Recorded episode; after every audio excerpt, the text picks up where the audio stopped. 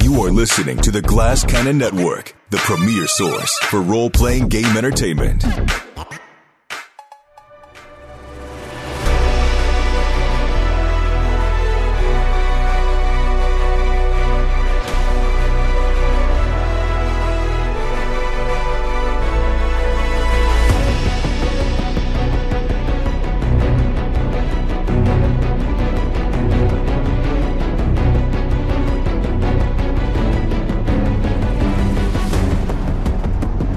Your space face close to mine, love. Freak out in a Dune Age daydream.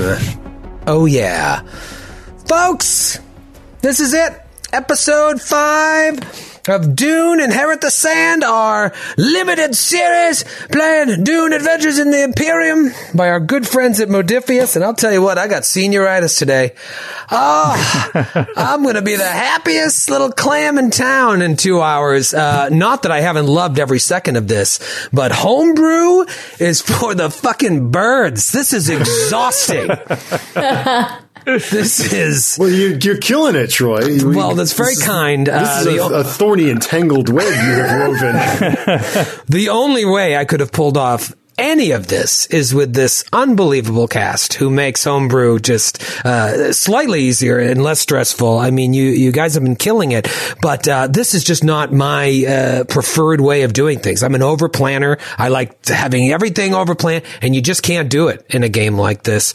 Uh, you, you can't. You kind of have to just read and react. I've got these little set pieces, but I, I hate things being messy. And with improv, it's, sometimes it's going to be messy. But I, I think we've we've we've found a way to weave a, a very interesting, uh, unique story together. And and today is going to be the conclusion of part one. Let me ask you, Becca, because I know you uh, G- GM a lot on uh, Good Time Society, and uh, you know you're you're a seasoned game master at this point. What do you like? Do you like a, a pre-written uh, scenario, or do you like to just bebop and scat and see what happens? I'm so glad you asked, Troy. I am filled completely with utter terror every time I run a game. um, so pre-written. I'm going to go with pre-written, Yeah, but I completely understand where you're coming from. Yeah, you know, it's like like even with the pre-written, you're going to add so much to it. You're going, to but you have that backbone to fall back on. With Yeah, this, and it's like, not that I even mm. need it. It's that I don't. I, I want to feel prepared, even if none of that matters later. Yeah. Yeah, no, it's important. You know, you, you're you're hoping that the story that you're weaving together is going to find its way back, but like when you have it pre-written, you know you've got you've got pre-written ways to get back on track. Skid, you're a, a lifelong gamer, lifelong uh, GM as well as player, and correct me if I'm wrong. Uh, you hate uh, doing homebrew, right? No, I do. Yeah. I, I don't think I've ever really done it. I, I, I have done it a couple of times, but it's just like I just don't trust myself to make something interesting from scratch. I like having some basis to work from and then fucking with it Yeah. as opposed to just coming up with something for myself. I also apologize as I just saw a mouse. So Is may- it? Yeah. Get him! Oh, does it have giant ears? A prophetic image. Bow down to him. He is now your, your ruler. You're in his house now. I am. This is. I guess I got to move out. You have to burn the place down, uh, unfortunately. So apologize for my distraction. Yeah, but you hate a you hate a homebrew. Uh, Yeah, I do. Uh, yeah, I mean, it's, It's like not that it's not better; it's that we prefer to be lazy. yeah. I don't- yeah, it's funny because sometimes doing homebrew can be less stressful because a lot of times, like I think that if when you're when you're trying to stay true to a a pre-published source, that's where a lot of the stress comes from for me too. So it's like if you know that like that all this is yours and it's like it can go wherever you want, then sometimes that actually can paradoxically paradoxically be a little less stressful. But Yeah, I think there's a school of thought where people think, oh, if it's homebrew, it's so much easier because there's no way anything can be wrong. Oh, the p- party wants to go over there. Great. Let's do it. Let's make it up as we go. Uh, to me, that's, that's added stress. Ross, I want to ask you, uh, obviously your, uh, the, the whole gaming world is still, uh, still relatively uh, new for you, but you're, uh, you know, you, you made your bones in the improvised Shakespeare company. So you're, you, this is your thing is improvising. Do- What do you think? Like, uh, obviously it's different as a player than as a GM, but Yeah. how do you think you'd feel comfortable when it came to running things? I mean, I've run. I'm currently. I am currently playing a home game or DMing a home game of Dungeons and Dragons. What's that not, like? not on stream, just with friends. Playing know, at home? Wait, you don't can- record it? No, no, let it's not for dissect anyone's consumption. Uh, no one, no one gets to judge it except the five people there at the table. You're not monetizing your leisure time? I'm, I'm- I'm keeping my hobbies like separate from. I miss some home extent. games. I know, I do too. Granted, it's been a while. but we um but it's like with Clint uh Clinton Trucks and and uh and uh, oh. here's this cameo from my wife. Uh to be in this homebrew game? Don't talk about our game. she she gets to as soon as she wants to which is not yet. Uh, but um I I am I've never cracked a module. I've never looked at one even. So I don't I don't to me, it's just kind of an undiscovered country. I'd love to try it at some point, but I'm I'm very much kind of homebrewing everything and kind of shooting from the hip. And what you described of like the freedom of like they want to go to a tavern, so I'll make up the tavern is like very much how how we do it. And for that reason, I think yeah, some some of the sessions are, are tight and, and fun, and some are a little a little more baggy. but, but it's but I think that's fine because everybody because I'm blessed to you know the friends are down to clown and do whatever and most of the time the bagginess has to do with them just wanting to chew the fat with whatever random npc just wandered into their line of sight so it's uh yeah I, i'm i'm i'm very much a not a planner because i'm also lazy Oh, well, uh, I guess it's appropriate now that I mentioned the new uh, $1,000 per month tier on our Patreon. Uh, join Ross's home game. uh, an improv, Yeah. improv master will run you through for the low, low price of 1K a month. Uh, cool just let me wet my beak in that sweet sweet 1k let's Let's, uh, Is that including plane ticket or not so much? well, Ross, the uh, minimum wage just went up. We'll take care of you. Great. Um, Noura, uh, I know you are standing at the precipice, uh, ready to dive into the world of GM. I could see you standing there. Jump! Uh, when you do jump, uh, what, uh, which way do you think you're going to go? You think you're like, you know what, homebrew, or am I just, you're just going to grab a module and go to town? I am not gonna dive headfirst into homebrew for my like as an intro. No, I'm generally as uh, as like a personality trait in general. I don't like to go into something unprepared. So the thought of that just gives me hives. Yeah, yeah. it's a lot. And you know what's funny is I get the sense that uh, as as more games start to become popular that aren't Pathfinder, that aren't D and D, uh, there more there's less modules being released, and it's more open ended storytelling. It's it's gaming that is being made, uh, so you don't have to worry about grid maps, and it's all theater of the mind. And uh, I don't know. It seems like the more we play these games, the more we're just going to have to do it, whether we like it or not. Um, even Cthulhu, you know, you grab a Cthulhu module, some of the greatest Cthulhu modules ever written. You're still sitting down and and just improvising and trying to keep the investigators on track. So, You find a ketchup wrapper on the floor. What does it mean? a mouse scuttles across the floor. one thing uh, I'm just I'm very excited to to wrap up this story and and have this stress relief and to hand it over to Jared, who only does homebrew, who would doesn't even want, not even interested in cracking a module. That is his jam, and so uh, I'm so excited to see what he does with this story. And I don't think uh, he gets nearly as stressed out as you do or I do. no, no, I don't he get loves that it. sense. Oh, I, yeah, no. I, I And feel you know, like I Jared thrives in chaos. Oh yeah, He, He does really stand does. up, and that's the most terrifying thing a person could do. Yeah, I know Yeah. he's really excited about this, and uh, he's going to have a pretty pretty quick turnaround uh, to start recording those episodes. So uh, he's not going to have a lot to work with because I don't know what's going to happen to House Houdin at the end of this episode. Let's be honest; some of you may die. That is kind of like if this was a movie version. Some of you don't make it out of episode five. Let's be honest. Now I'm not trying to kill you. Well, no, I am going to try and kill you, but. Uh you know, th- just putting it out there. Some of you don't hope you're not too attached to your characters. They they might not make it.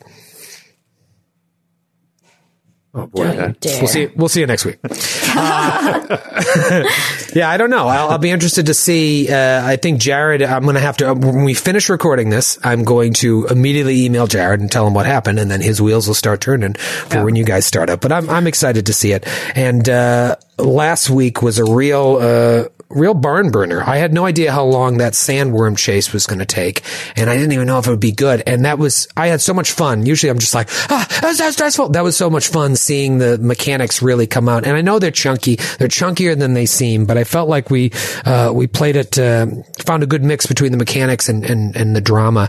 Um, so I'm going to be really interested to see how today goes. So you made it away from the sandworm. You got into the cave. Uh, great use of creating an asset uh, by Becca, creating this uh, sort of uh, stray Fremen. Like, Come this way. Helpful Fremen. A helpful Fremen. Uh, unfortunately, that complication uh, led you to being surrounded by a, a whole uh, sietch of these people who recognize Corin and think that Corin is just a deserter that left the Fremen behind to go work with these water drinkers.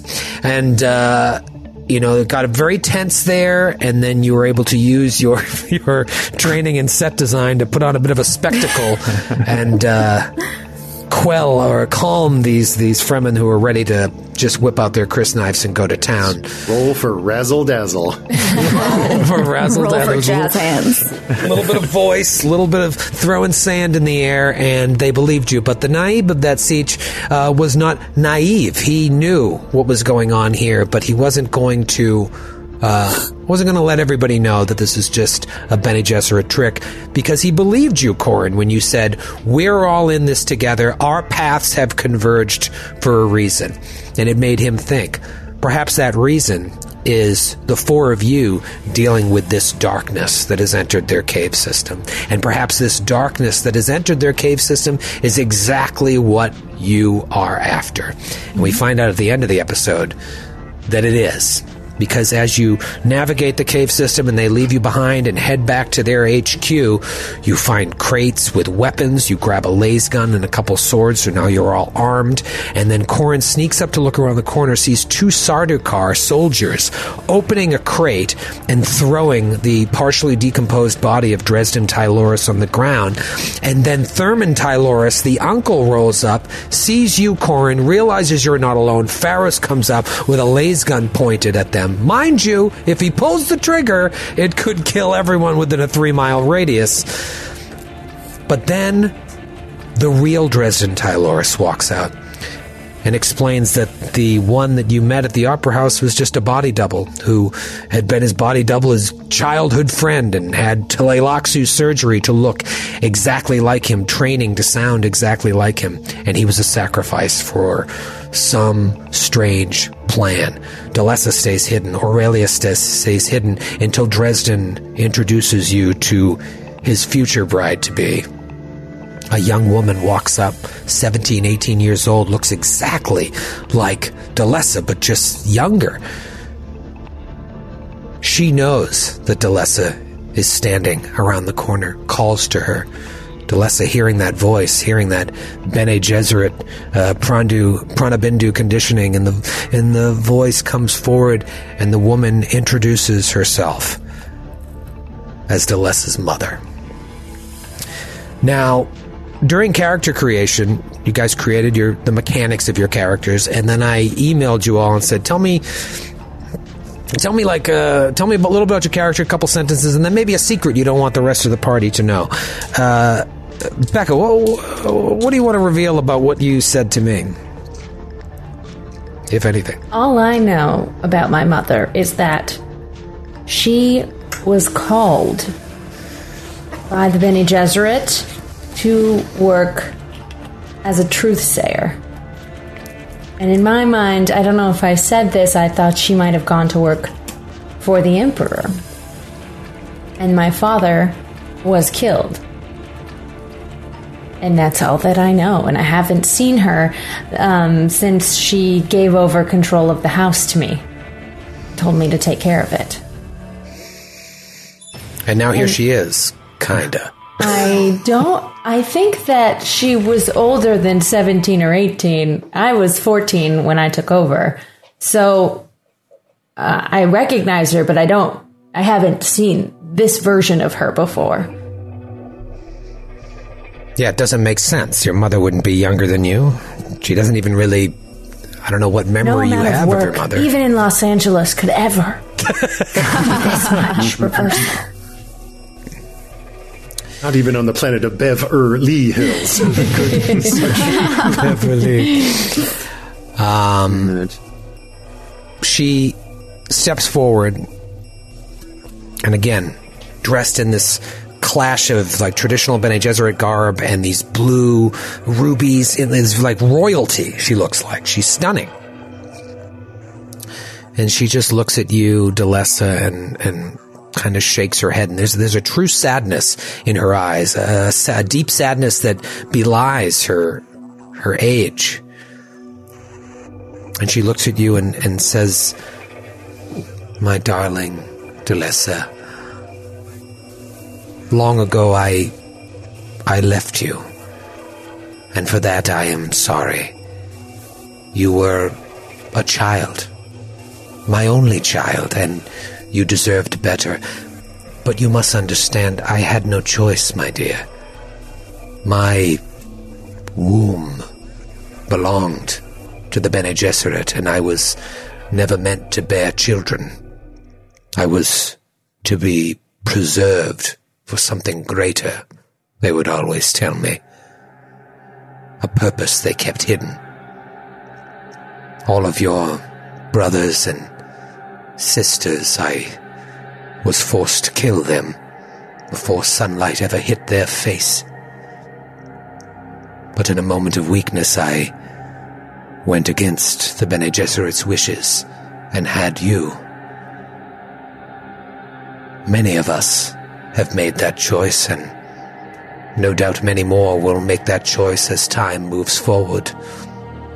Though you and I have powers that most would only dream of, I'm sure you know the sisterhood takes far more than it ever gives.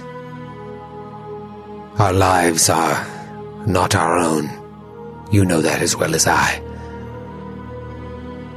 Nor should they be. We are in service to something much greater than ourselves. What do you believe that to be? In front of these others, I dare not speak it. You may speak freely. We are all friends here. Of course, it is our goal to create the rulers, to pull the levers through the means at our disposal. Offspring. And I am grateful that you went against your orders in birthing me. I don't know why. But I'm sure that will be revealed to me in time. Yes, at the time I didn't know why as well. But I felt as if I needed to bring you into the world. But then I just as quickly abandoned you. And so when I left to become Truthsayer to the Emperor, it was also not my choice. It was my punishment for allowing you to live. So I accepted my fate so that you could thrive. But the fabric of time continued to weave through eternity, and soon I saw a path, a new path than the one that was chosen for me. For though as I, for though I was old, the Emperor took a liking to me. I could sense his lust in his every glance, and I allowed him into my bed, far from the Bene Gesserit's prying eyes. By the time they discovered this, I was too protected for them to hurt me. But what they could never know is that the child I bore would simply be a vessel to give me a chance at the life that was stolen from me long ago. Because while this body that you see before you, the skin and bones are that of your half sisters, technically, it is I, my child, your mother.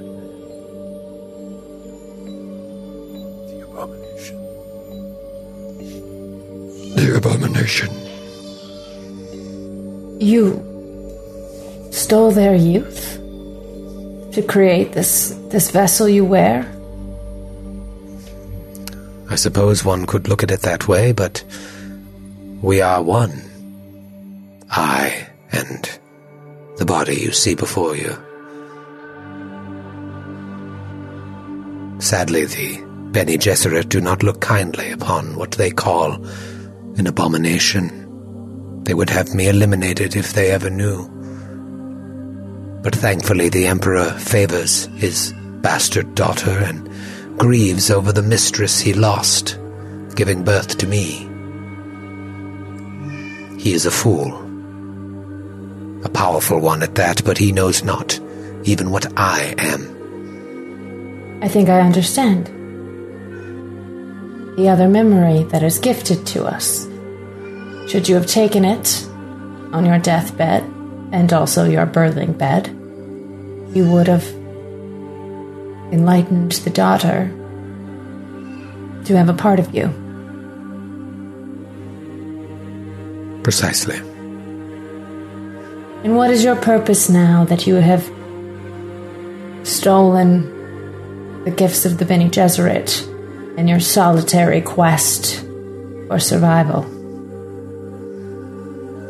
Hmm, well, this was the new path that I realized for myself that I was speaking of. Because for many years I thought I would just waste my days as a mere truthsayer. Essentially a prison. Prison for what crime? Giving birth to you. But the new path I saw became quite clear to me. So, even as a child, I began working with the Bene Tleilaxu to create ghola to be placed all over Arrakis, weaving their way into houses, great and small, hiding in plain sight until I could come of age and call them to my side. House Tyloris was the perfect place on which to sow the rest of my plan. I knew I would always return here to Arrakis with young Dresden now by my side. I would bring him back as well, and they would consider it a miracle, and I a miracle worker. Good Uncle Thurman here, crushed by the sadness of his nephew's death, traveled deep into the desert in search of a rumored great oracle who would resurrect the dead. He found her, and Dresden was miraculously brought back to life. You see Thurman just laughing at this whole cockamamie lie that they've all concocted. Sadly, though Thurman succeeded in his quest to bring young Dresden back to life, he perished in the journey. Thurman, Tyloris goes from smiling and turns to look at her like, What are you talking about? And as he does, Dresden Tyloris, in a flash, draws a knife and lodges it right through his uncle's neck. and Thurman Tyloris just collapses to the ground, just coughing up blood. A liability? Yes. The truth can only be known by so many people. But now, Dresden and I can return to House Tyloris. They'll see their son alive, and I will confide in them that not only am I this powerful oracle that can resurrect the dead, but that together we will bring a child into the world. A child with the Emperor's blood inside of it, as well as Tyloris blood. and Dresden and I will rule House Tyloris, and our child will rule the universe. And what of House Houdin? An incredible house that you have spat upon. What of the Bene Gesserit, who will no doubt come for you, seeking to destroy you, for they will sense the other memory you have taken. Yes, I spent many years fearing the sisterhood, fearing what they would do should they ever find out. But I am not concerned about them anymore. For once Dresden and I lie together, I will give birth to the Kwisatz Haderach, and the sisterhood will stay away in fear. As for House Houdin, unfortunately, it makes me question ever saving you in the first place, knowing that now I have to do to you what I did to all of your siblings. For you were my one gift I kept for myself. But now I must eliminate you as well. Your plans are foolish and ill thought. Death is a part of life. You cannot run from it. I agree with you. But we will not run from death. We will become death. We will eliminate our enemies. And those who stand in our way will perish. Just as you and your friends. Enough talk. And I want to shoot the gom jabbar at her like a dart. One of those moves. The one that I had already palmed. Are we getting into this? I heard enough. Fuck this bitch. This, this right. is quite the quite the Oedipal blade of, uh, of, of twisted relations. Yeah, this is uh there's a lot going f- on here. Fight the memory of your mother that's trapped in the body of your half sister. Tits. Families. Am I right? Thanksgiving. Always awkward. Uh, Delessa reaches down. You see this, Pharos and Corin. Aurelius, you may be able to see it around the corner back there. I just want to know where everyone's head at heads at before we get into this. I know it's not in the line of fire. You stand in the way of the gom jabbar. no. Uh, yeah, Pharos, you, maybe you see this first. Your eyes never miss a trick. Yeah. Um, where's your mind at? Like, this is going As- down? Right. As this is going down, I'm like, oh, okay. I'm also, and, and forgive me if I missed this, Troy, just to, like, if there's Sardaukar here, does that imply that the, Oh, right. I wanted to ask. is, is the, does this imply that the Emperor is involved in this scheme? Or that these are, uh, Sar- soldiers that have been turned to her faction? All she said is that the Emperor favors his bastard daughter, and Right. so maybe he lets uh, the Sardaukar travel with her. Um, Now she may have other plans where she's like talked them into like you're with me now.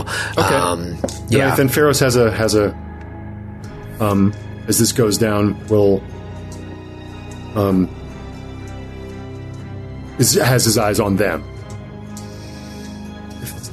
Keep the fight between mother, sister, and daughter, and uh, I'll see if I can if I can uh, use what I've just heard to sway the uh, Sardaukar before they attack us since she's just admitted in front of them that she's working against the the interests of the uh, of the emperor they've sworn to protect. Oh, okay. Corin, where's your head at with this? You see Delessa going for this, and you know, like, if this leads to a fight, these are Sardaukar soldiers. These are elite killing machines. Corin does not pretend to understand the ways of the Bene Gesserit, but she does know that she is a little tiny cog in the great wheel of faith and truth and justice. And so my crysknife does not care what, um, you know, what side anybody's taking politically. Corin knows that she has to protect her Duchess at all costs. And so, if that be against her own mother, then so be it. Aurelius, I like to think that the way the uh, cave works, you've heard all of this echo down the hallway as you're crouched behind the crate holding this long sword shakily. Uh, what is your uh, what are you calculating right now? Like the odds of survival? Like Yeah. what is happening?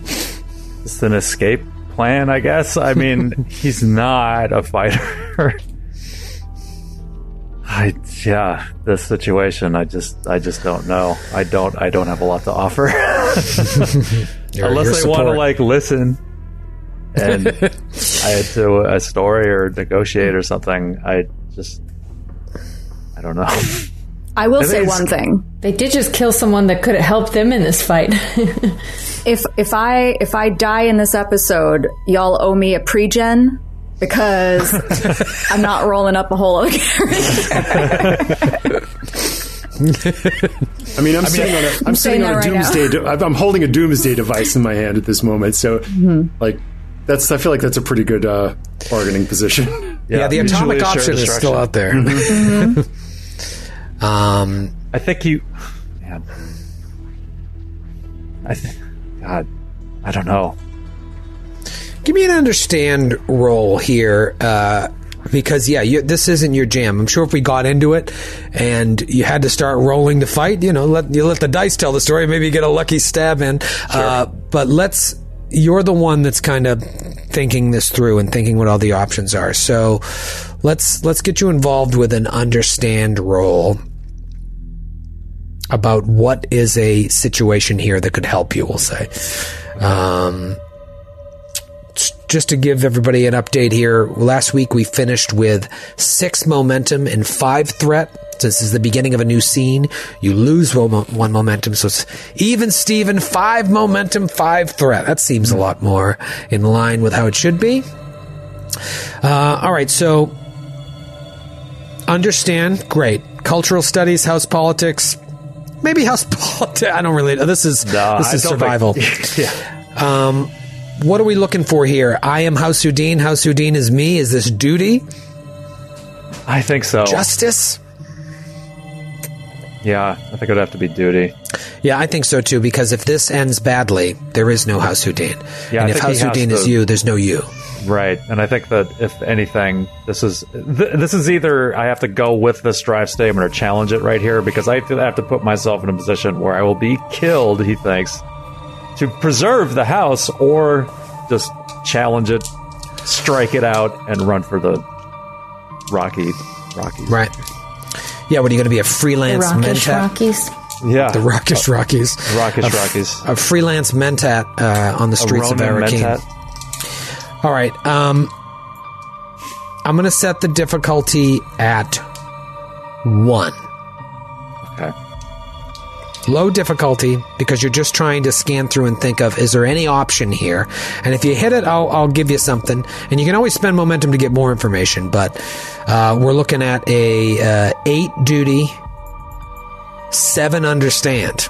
So your target is 15 2d20 you need one success one roll under 15 Okay. I think I am going to take a momentum to get an extra die. okay. 4 momentum 5 threat Uh, okay. He's looking around. He's calculating. Okay. A 17, a 14, and a natural 1. Oh, so three successes. So you succeed and you gain two momentum. So you go from uh, from five to four to now six momentum versus five threat. Yeah. All right. So I imagine standing back there holding this, eyes go up in the head like they did from uh, episode one, trying to suss this all out. And you think about the odds: two Sardaukar soldiers, a Bene Gesserit, and a young crafty heir. Also dealing with this person in the in the in, in Pharos, who I now believe may be just a traitor to our cause. I don't know. He's a Bene Tleilaxu. Like I don't know what the hell's going on there. Yeah, is it four on four or five on three? Right. I lost my ornithopter. That's on my mind. no, that's that's still nagging at you. Like, ah, I gotta buy a new ornithopter if I Yeah. survive. There's Um, still still a mouse in my apartment. That's bothering me. so, a lot going on. Let's- Can you spend threat to get rid of the threat to get rid of the mouse? All right, here's what I'll say. The Sardaukar are just straight up killing animals. You know what I mean? There's not a lot of reasoning with them. They're going to do what they're directed to do. This woman, you don't quite know what's happening here, what kind of magics she possesses. Maybe similar to your lady, uh, maybe much more powerful. Um, I imagine you going through your Rolodex of what this means, like trying to figure this out. If you've even heard of uh, such a thing before, rebirthing yourself uh, to start over. And that's the thing about the other memory is like if it happens with Alia uh, at the end of uh, Dune, it's like she's born and she immediately knows everything her mother knows. So as a child, this this little kid was playing in the kindergarten and then calling up the Bene Tleilaxu, "Hey, how's it going with those gholas?" I ordered Dresden, though he is, uh, you know, a bad apple here, he is still grown up in the politics of noble houses. And perhaps he would accept a duel from Corin. Now, he could kill Corin. Or Corin could kill him. But even if Corin kills him and the uh, the, the Reverend Mother here orders the Sardaukar attacked, at least you've bettered the odds. So there's a chance that maybe uh, the old ways of doing things will reach Dresden's heart. Maybe he's too proud to not protect his future wife, rather than it just be a slaughter. And maybe you can play on that with your charm. Okay. So would this preempt the throwing of the Gom Jabbar or whatever? Yeah, like basically, like uh, the way I put it is like Becca or Delessa reached down. Becca grabbed her Gom Jabbar, reached down to grab this, and it's just we we froze in time. And Pharos was thinking uh, his thing, Corin was thinking her thing, and then you look over and you're scanning all these possibilities, and now you have a chance. Uh, and if you made. Delessa may decide no and just throw it, and w- Becca, you're going to have that opportunity. I did, uh, before I entered this room, have it hidden in my palm, sort of magician style, sleight of hand. Yeah, so you now you have a chance to maybe listen to your advisor, maybe not. Uh, what do you do, Aurelius, with this information? Okay, so just thinking about this in this instant, as his mind rifles through all these possibilities, he forces himself against every nerve instinct in his body, uh, urging self preservation out from behind the crates. He says, My masters, my masters, please, if I may. And he's uh, like, he throws down the sword and he's like holding his hands up, shaking. He says, If you will allow me to propose an alternative solution to our problem, I believe that honor would insist that you would accept a challenge to a duel, would you not? It is only civilized. My mentat offers an option to your betrothed, dear mother. What do you think your mother's name was? I didn't want to name her. I wanted you to name her. Elania. Elenia. Good name. Mm-hmm. Elenia. Um. Oh, we are far from the noble houses of the Landsraad. What you invoke is noble, yes, but we have a job to do, and you simply stand in the way. So no, I don't accept. And then Dresden cuts her off. Says, "No, I like this idea.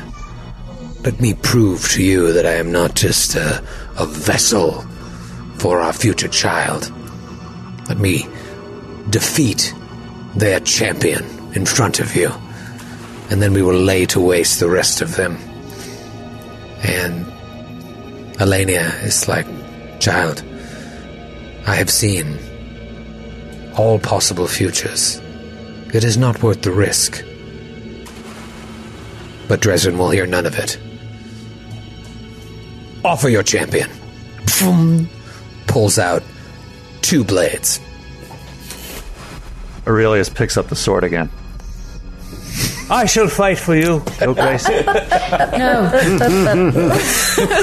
See, you see Pharaoh's just like, excuse me? Thank you, but no. Uh, I will wield my crysknife as I uh, pat him on the shoulder. It's like I got- she's just shaking. he got caught up in the moment. It's like, I admire your bravery, well, but I will handle this. perhaps you are right. Just uh, remember that I, I offered. Yes. Slinks, slinks back behind the crate. Back behind his crate. And now it all comes down to Delessa. Corin has offered herself for this duel. Do you throw the Gom Jabbar, or do you send her to perhaps her death? Uh, with my back to Corin, I motion with my hands. Are you sure this is right? I will only do what you ask of me. Oof, good answer. I will never ask of you what you do not desire to do. Can you beat him? My desire is to protect you. And yes, Should things take a turn, I will act. should things take a turn for the worst, it was an honor serving you. My love. My love. My champion will fight you. I will kill her. Will you choose? I will kill her.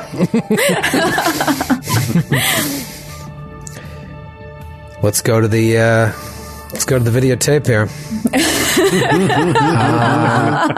Uh, it, it wasn't till earlier today that I even looked up the rules for dueling because I was like, I don't want to add another complicated rule system to my brain. Uh, but the way things worked out, I was like, okay, well, maybe I can offer this up as an option. And so uh, I've quickly made some uh, changes here. But this is how dueling works, uh, or at least at least how I understand it and how we're going to play it. It's similar to uh, all the other conflicts we've done in terms of like zones and moving things through zones. The difference is it's just one person versus another person, and you have your left guard and your right guard. And you may have, uh, for example, in um, Corin's case, she has a crysknife, quality zero in her right hand. Unless you're left-handed, let me know. I am Uh, left-handed. You are. Nice. Is Corin? Oh, yeah. Well, great. Uh, so Anything to complicate your situation. I'm all thrown off now. We'll see you next week. Uh, she's got a crysknife in her left hand. Dresden has a crysknife quality one in his right hand and a little bodkin quality zero in his left. So he's got two weapons, and you can use these weapons to kind of parry, deflect, knock a weapon away. And basically, and this is super chunky, but I think could be a lot of fun. You go action by action, like moving your weapons into other people's zones, uh, moving, uh, you know, uh, moving boldly or subtly to move the open up their guard and whatnot uh, until you get your weapon onto their space. And then the next move, if they have not done something to move the weapon out of your body zone, you then attack. And the attack turns into a contest. I also have a shield. You do have a shield. Oh. And so uh, basically, when you let's say uh, you were going to try and move your crysknife into Dresden's left guard where his bodkin is. Because there is one asset in there of a quality zero uh, you need that change that ups the difficulty by one. So you would move that to here. That would be a roll of difficulty one or two. I'll look it up real quickly. Um, but if you succeed, you get your knife in there. Now, this is where you want to like move subtly or move boldly because if you move boldly and succeed, then you could move the bodkin. You could make him like faint and turn this way. And now on your next thing, you can move your crysknife onto Dresden Tor- Tyloris. And if you regain the initiative, you can then attack his body. Um, does that make sense? Kind of? Yeah. Okay. And if not, we're winging this. We're, if not, we're going to wing it. It's a little chunky. Now, the only thing is, and I, and I found this out when playing uh, Cyberpunk, is like when the hacker gets to hack, it's just like, all right, now it's a two person show. And I don't want to do this. So I want to make sure between each thing, we're checking in with the other players to see what they're doing or what they're thinking and, uh, you know, helping to, to narrate this. And I think it'll move quickly. Now, because he is a major character and you are a major character, it's not like if you hit his body and score, he dies. He has a certain threshold. Uh, this is a uh, what you call it a uh, extended task. Discuss.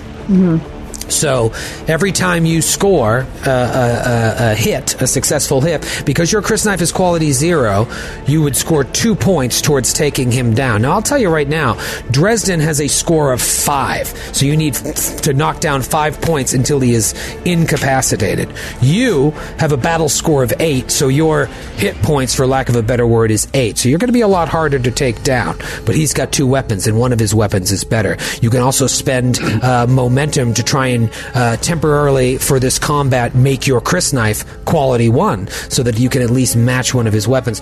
A lot of different ways you can do this.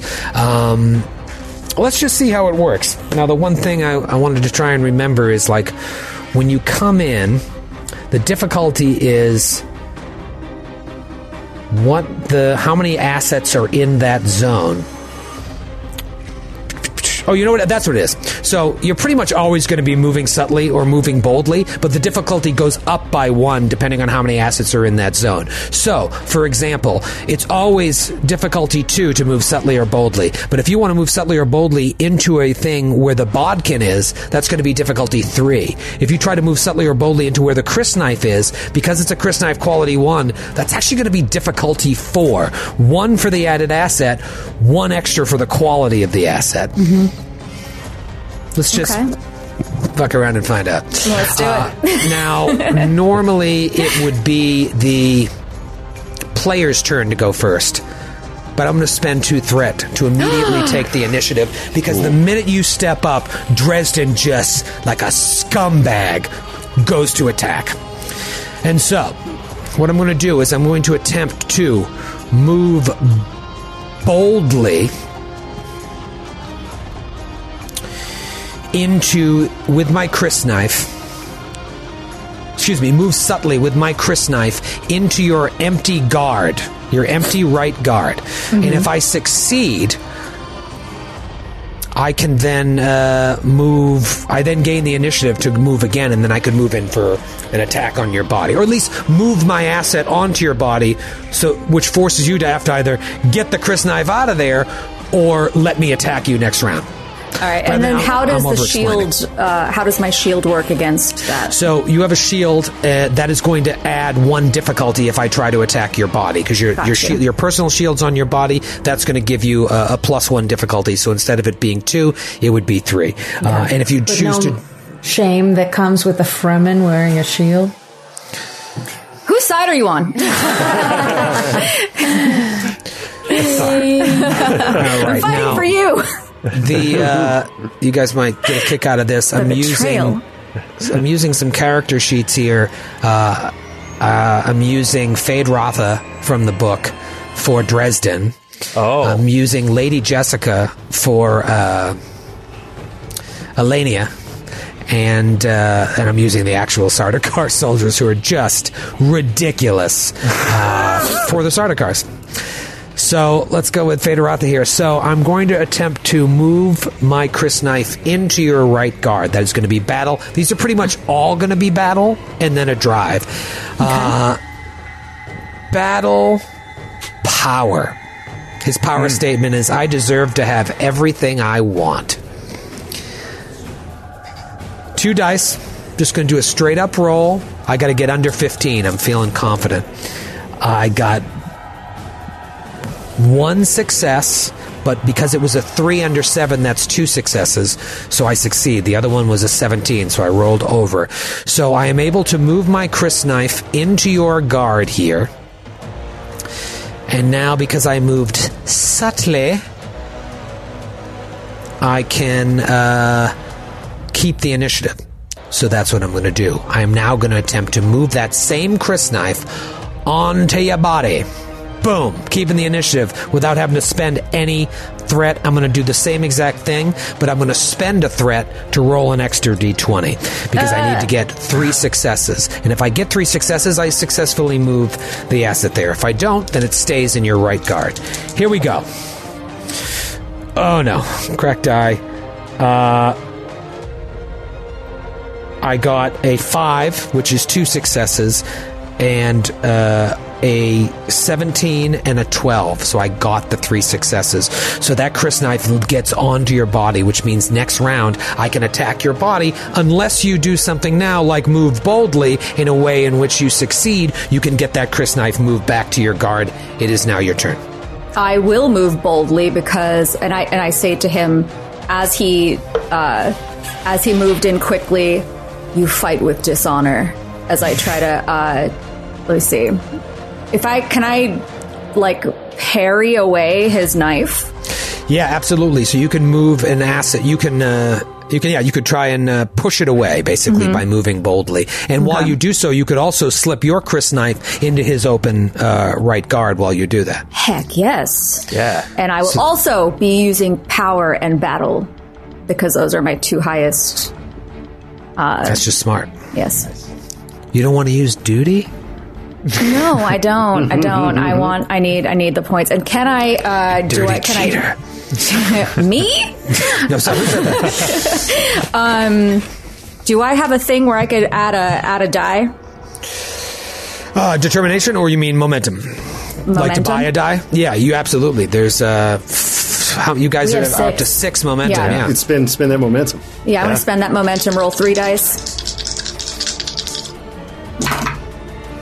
I rolled a five, a three, and then a nineteen. Okay, so that's Four four successes. successes. So Yeah. you bank two momentum, you move your crysknife into his guard, and now you can move uh, his crysknife either to your left guard or your right guard. Uh, I'm going to move to uh, my left. Okay. Great. So you take the opportunity to kind of parry his knife away, and as you do, you lean past into his guard. So now you're one strike away. And I'll say, you know, I, I rolled it where my crysknife, uh, I had to get three successes because of your body shield. Because his crysknife is asset one, it cancels your shield out. Uh, the bodkin would have to get three successes, but the crysknife only needs two. Um, unless you change the quality of your asset. Let's go to the peanut gallery here. What is happening in Farris's mind as he watches this? Ferris is just is watching and watching, especially the young young Tyloris, um, and it's like and look looking betw- between the, the desiccated body, seeing now what he what he can't believe he didn't notice before the the uh, um, that this is the result of Tleilaxu's surgery, and and looking over at Tyloris and just like almost like reaching out with his mind into how he might put on a similar face. Curious. Uh, what about the Duchess? I look at Mother Linnea and uh, am watching her for any weaknesses, watching her. I assume she's watching the duel, and I move closer to her. Oh. What about Aurelius? Aurelius, he's trying to keep an eye. he's he's trying to splitting he's splitting his focus between Corin and the, the duel, knowing that this could the outcome of this could determine whether they live or die, and he's keeping one eye on Pharaohs as well. So yeah, he's just doing this using all of his mentat uh, abilities to kind of process everything that he can see. Maybe he takes a nice little sip of uh, sapho juice. Get him, get him going. Oh, I like that. little Gatorade sapho flavor. Uh, I will say, Noura, here, you could um, spend two momentum to uh, maintain the initiative and go after him. Yes. Or let him keep going. Okay. yes. Uh, okay, so. Doing that. Yeah. You've got the momentum here, so now you have a chance to go after his body with your crysknife, um, but you also have to be wary of his other assets as well. Yeah. Can I up my crysknife status? Yes, is that would that in- cost two more momentum, uh, and you could increase the quality of your asset uh, to one. That's So- what I would like. Does to that do. last for the whole fight, or is that? Yes, that'll last for the whole scene. Oh, okay, cool. Yeah. Yes, I will do that. And should you survive this, part of character advancement is you can then keep that as a quality one crysknife uh, moving into Jared's game. Should you survive? Should I survive? All right. Uh, well, then I will spend that to increase the quality of my crysknife. Two to take the initiative. Yes. Two to increase the quality. You now have a quality one crysknife, but uh, Becca, as our resident uh, momentum threat keeper, uh, what does that put you guys down to? Troy, that puts us at two momentum. All right, fantastic. crysknife one and one. What do you want to do here? Okay. Uh, I am going to try to stab at him. little stabby stabby. Okay. Uh, all right. So you want to move subtly, boldly, or just move on to there. I, I would think your best option here. If your if your goal is to really go after the body, is to try and move subtly so you can keep the initiative and then do an attack on the following round. And again, I'm playing a little fast and loose here with the rules, um, but if you keep the initiative, then you have an action in which to attack him. So uh, moving subtly would make the most sense. Moving Okay. boldly would let you move there and attack next round, and if you succeed, you could move his crysknife further away from your body. But it seems like you're going for the kill here, so I would say move subtly, keep the initiative, and then take that attack. Yeah. Okay. That's what I'm going to do. Difficulty two, uh, battle power. Difficulty two. You could. I rolled an eight and a six. Ooh. Is that four successes? What is your uh, battle? Is your battle eight? Eight and eight. Oh, That's four successes. So you're back up uh, to uh, four momentum. You slide your crysknife onto his body. He does not have a shield because he's just a idiot. And uh, you now uh, you now have a chance to attack him if you want. So here's how this works. Since you're going after his body, you've got a uh, now a quality one crysknife, so that's going to lower the difficulty by one. He sets the difficulty by rolling. Now, so what I'm going to do is I'm going to roll battle, short blades, uh, and power still. However many successes I get is how many difficulty you need, minus one because of your plus one quality crysknife. Here we go. Natural one and a natural two. Troy, why? So that's four successes, which have been now moved down to three because of your uh, quality crysknife. uh, uh, what your quality one crysknife. So now, it's, if you can hit three successes. You will do three damage to his five because it's automatically for an extended task. It's two damage plus the quality of the asset you're using, which you very smartly changed to one. And I'm shocked that this actually sounds correct. Uh, so this is a big move here. You Okay. need three successes. I'm going to add a die. Yeah, I'm going to add a die. Just one? I can add two. Okay. You just have to spend three momentum total of our four to do it. Yes, I'm going to do that. Big move. Maybe you'll get some s- extra successes, get some of that momentum back. Maybe you'll get a complication. No complication, no complication, no complication. I rolled a nine, hmm? a six, Oh. an 18, hmm. and a natural one. Oh, five successes. Okay, so holy moly, you bank two momentum and you strike him. Walk me through this strike. You get that crysknife. Where does it hit him? Ribs, neck. Okay, I am going to, it's going to slide quick, like very swiftly between a rib, and I'm going to twist Oh, and up. and uh, yeah, he looks hurt. He looks hurt. He only had f- essentially five hit points. So one more strike like that, and you will kill him if that's your choice. Your crysknife has been drawn. She will kill him. She will kill him. All right, it's his turn. He is hurt. He's frazzled. He's going to move boldly because the first thing he wants to do is get your crysknife off of his body because it's going to force you to have to move it back and then take another action to attack. So he wants to parry that away. Um, the problem is his crysknife because he was so bold, he overextended himself into your right guard. It's it's going to take too long to bring the better weapon back to try and move it away. So he's got to use this little tiny needle, this bodkin, to try and push it away. Uh, otherwise, I'm, I just don't have the threat uh, to do it. So I'm going to move my bodkin. Well, uh, it, oh boy, what the hell do I want to do here? I want to move boldly. So I think I'm, I'm over explaining it, but I think what I want to do is try and move my knife onto your bo- my crysknife onto your body, and if I succeed, I can move your crysknife back to my right guard. All right, I'm going to throw up. Here we go. Short blades, battle, power. I deserve to have everything I want. what a scumbag! And you thought he was so cool. That was Ethan.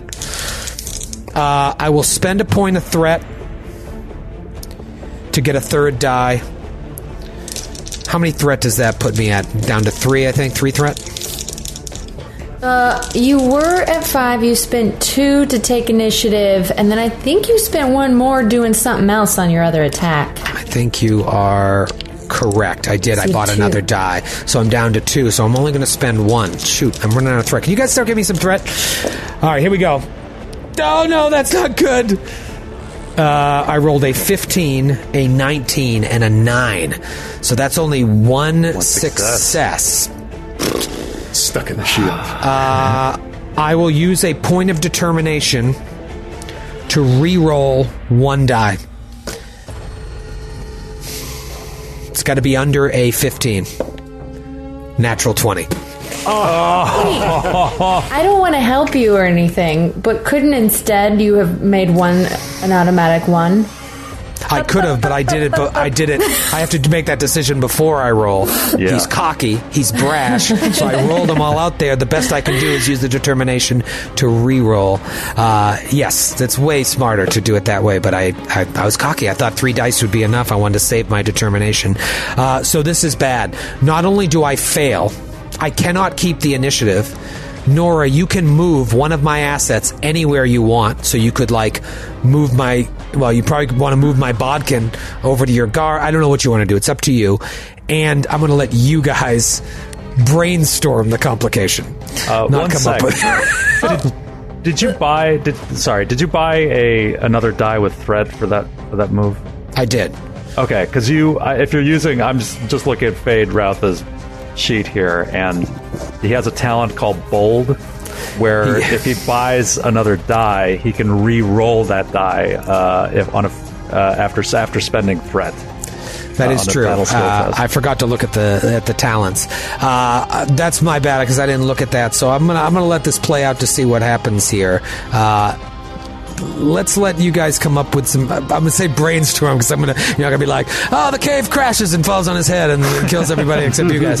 Uh, what's a good complication here? Uh, and then Noura, where do you want to put one of my assets? Um, so potentially I could move your crysknife back. Yeah, Right? You could go to there. Yep, And back that to my right lead. guard. Okay, what are the other options? I don't. Uh, you could move the bodkin to my right guard, which kind of like, uh, in game terms, it like exposes my flank because I'm turning this way. Uh, maybe from your stab to me. Uh, to me, it makes the most sense to put the crysknife back because Yeah. it's farther away from me. Away you. from myself. Yeah, that's what I was leaning towards. yeah, or put the crysknife on your person because you just want to show off. I, No? yeah, I could just take. No, I'm not going to do that. Oh, Unless it's bad. like in my pocket. All right, this is very bad. Uh, and I, what? I only have one threat right now left. That's right. Oh fuck. Okay. what is the? What, what are we coming up here with for complications? You know, I'm gonna stay on brand. I really like making Fremen come to our side. What if that Henri Fremen that was angry uh, at us invading the sietch decided to kind of disobey the um, what do you call the leader of the sietch, Naib. Naib, and was just sort of spying on us, but maybe they uh, come up behind the Sardaukar. Oh, that's interesting. Okay. Uh, what if he um, drops a weapon? It was like dis. That's what I was thinking, like a disarm. That's more appropriate to the circumstance. yeah, I like where your head's at, though, Becca. Story wise, um, dropping a weapon would be uh, would definitely be more in the the zone of the duel. Um, Skid, do you want to weigh in? Uh, what if he has diarrhea? Oh yeah, I like that. Helpful as always. That's a complication. Pretty complicated. And, and not to gross everybody out, but in a still suit, that's a real problem. yeah, that's right. That's that we overload the still suit. It's like Yeah, still suit's like, oh come on, you're really in trouble. yeah. this is an off-brand I'm- still suit. I can't handle this one. I'm gonna, uh, uh, Becca. I like your idea, and I'm gonna hold on to it um, as like a further plot development because if you do survive this, knowing those Fremen are there, uh, may be your only chance at finding a new life. But I will, uh, I will take the drops, uh, drops a weapon option, and I'm gonna say he drops his crysknife. Yes. And because I failed to move. Uh, Subtly or boldly, however the hell I moved, I cannot keep the initiative. Get him. Yeah. You have a chance to uh, go in for the kill here. Into Oh, the I'm corn. stabby stabby. Okay. Um, now, how do you want to do this? Do you want to just straight up attack? Do you want to uh, move? I mean, moving boldly and subtly doesn't even make sense at this point, right? Yeah, I get. Yeah, I Okay. guess. Right. You just need to go in for the kill. Uh, you don't have to worry about his assets. One's on the ground, and the other one's a quality zero bodkin. So, I'm going to roll to set the difficulty for you. Okay.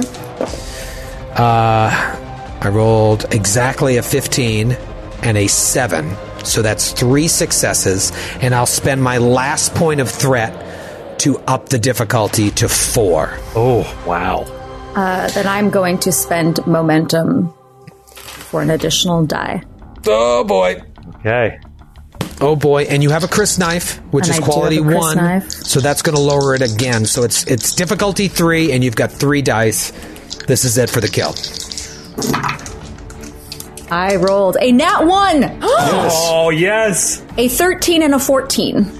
Okay, and what was your total? Sixteen, Uh, right? 16. Oh yeah. It was 16. That's four successes. That's Yeah. four successes. So you bank a momentum. As we uh, say on our Pathfinder shows, describe your kill. Corin uh, plies apart the uh, the crysknife from his ribs, licks the blood as she stares him straight in the eye, and then stabs him right in the neck. The And just- moment it happens, All right. I want to pull a Gom Jabbar on my mother, but Oh not kill. nice. Nice. all right, all right. Let's go. Oh boy, I'm I'm bebopping and scatting here. Let- You know what? Let's have a quick ad break. We'll be back. oh shit, we're back. Um, all right, let me. Oh man, all right. Let me take you to a new map here that I am quickly uh, fixing as we go. Corin, this, these are the zones here. So Aurelius is back in the top zone, hiding behind a crate. Delessa and. We'll, we'll, we'll, we'll work out here how this worked. I had Corin and Dresden uh, in the middle here, and then the Sardaukars were uh, were back here with uh, dead Thurman, uh, with Elaine, uh, Elenia or Elena. Elenia. Alania. He's after- insania. Insania in the membrania. Can I take Dresden's crysknife? You dirty Fremen thief. I loot the body. How dare you? Um, yes, you, you can. You absolutely can. Uh, I will say there was a moment there before we get into this where you could do that. Just putting the name here. Now, I know you had said, Delessa, you were moving closer uh, to Elena to do this. I think that's not possible. I It's not it possible. However, like you're actually in a better position because the way ranged weapons work in this game, it's actually harder uh, to throw a ranged weapon in a uh, adjacent zone. You add one difficulty if you're trying to throw a weapon in a adjacent zone. So it was more like from moving them from the back of this zone all the way up to the front, little flavor move. But now to throw that dart at her, it will not add one D. It's just uh, whatever she sets the difficulty at. Folks, this is the final battle. We're in it right now. Uh, Thurman is dead. Dresden is dead. Corin has just picked up his uh, quality one crysknife. So you now have dual wielding quality one crysknives. Pharos has a gun. And there are Yes. two Sardaukar soldiers, the most elite killers in the known universe, and they are guarding Elena Houdin. I am going to let you start the combat, and I'm going to let Delessa lead because she's been holding onto that Gamba Jar- Jabbar since I started talking. Just throw it at her. Is that the, I think the actually, uh, I that was my intention, but I'm not sure. She is my mother. There are many questions I have if I get the chance to ask them. So, I'm actually going to change my target to the Sardaukar on her right. Ooh. Now, a lot of different ways we can do this. Uh, however, yeah, I'm not going to worry about that. One thing I was going to say is you could like the dart is an asset that you like move to one zone and then the next round you move to the other. I'm not going to worry about that. Uh, you can throw you could throw that dart directly at him. He's going to set the uh, the difficulty by his roll. So, oh boy, someone's going to die. Sardaukar, Aurelius in the back there, but Corin did not take a scratch, which is huge. Last thing I'll say here above each of you, I don't know if you guys can see this, I've added what is your, for lack of a better word, hit points. You're all major characters, so you all have. Uh, it's all ex- extended tasks to try to kill or incapacitate you. I have Corin at eight for her battle. Delessa I put at seven, and I'll tell you why. Because I think Delessa's most important skill in this situation is justice. I will protect those in my care. So seven was more impro- appropriate than your uh, eight score of power. I did the same thing with Pharos. Pharos, I made yours seven uh, for uh, truth Mm-hmm. Uh, because knowledge is power didn't quite sit, and s- six is far too low. Aurelius, I gave you an eight because of your uh, duty. I am House Houdin. House Houdin is me. Um, so, I have a question. yes. I have a thing that says to fight someone is to know them. Do I gain any knowledge from this fight? You know that Dresden is dead. No, you know Good stuff. you are. you that learn- checks, yes. learning how they think, and uh, when you win a conflict using the chosen skill, you gain two bonus momentum points, Woo! Oh, which nice. you may use to obtain information or to create a trait that represents some knowledge or insight you've gained about your opponent. So, you, you, dealer's choice. Do you want the momentum, or do you got a cool idea for a trait here? I'll be honest. A creative trait here might tip the scales. Yeah, guys, what do you what do you think? Good I use of think you- talent. I think How you do we have change to, the scenery? I think, I think you have to spend them now. I don't think you can bank them. Oh, the Yeah. momentum bank, yeah. So yeah. Yeah. let's do the the trait. Any Um, suggestions? maybe it's knowledge about Sardaukar. Because I feel like they're the bigger threat. Maybe we can talk to Elenia. Yeah, if uh, do I can I gain knowledge of their defenses? Any weaknesses that they have? Um. Yes. So they're pretty. They're pretty tough. Um, but everyone is susceptible to poison. So how about the trait I give you is you notice nearby on all of these crates that they've loaded in uh, an open crate full of tinctures. Oh. And I, I give the hand signal to Delessa. Yeah. Toss that on the old gom. Uh, yeah, these guys are so badass, you might have to cheat to win here. Delessa, I'm going to set the difficulty for you. Battle, 8. Duty, 8. Their duty statement, my knife is never sheathed. Here we go. Got to get under a 16 and anything under an 8 is two successes. I rolled an 8 and a 3. 4 difficulty. Oh. Right Wow. out I mean- the gate. Um, well, just uh, a little bit of business. When I see Corin give me the hand signal of what's in the crate, um, Aurelius speaks a little hand sign, so I'll behind my back give that to, to the uh, our friend hiding amongst the crates. It's just a sword It's like a sticking game of out. telephone. Yeah, and then um, so we have three momentum and zero threat. Rub it in. I'm not worried about giving you threat, but if I spend one momentum for an extra die, is it still just one threat for the first threat related extra die? Skid, you seem to think no. The the currency it's it's it Yeah, stacks. they're all depending- basically every. They're, uh, they're, everything's worth the same. They just have different names. So you would have to get yeah one momentum and then two more threat to get a total of two dice. Okay. Um, I'm going to leave two momentum for you all, and I'm going to give him two threat. Ooh. So you gain two dice. So you're going to be rolling four dice against difficulty four. And tell me what skills you're using here. I am using. Hmm. At this point, uh, oof. Justice to protect those in my care seems good, but really, I, my whole intention. I mean, when I was speaking to my mother, I, I could have gone to her side and tried to convince her that I could help her in this, but really, I think she's dishonoring the Bene Gesserit, a- and that goes against everything that I thought that I knew. Um, Yeah. So Your I whole think worldview completely yeah. shook. I think I must destroy her for the Bene Gesserit above all else. I mean, more than me getting out of this alive with my friends. That's what matters to me. So I think power. And uh, wow, I wish anything but battle made sense know, here. Now battle doesn't look as good.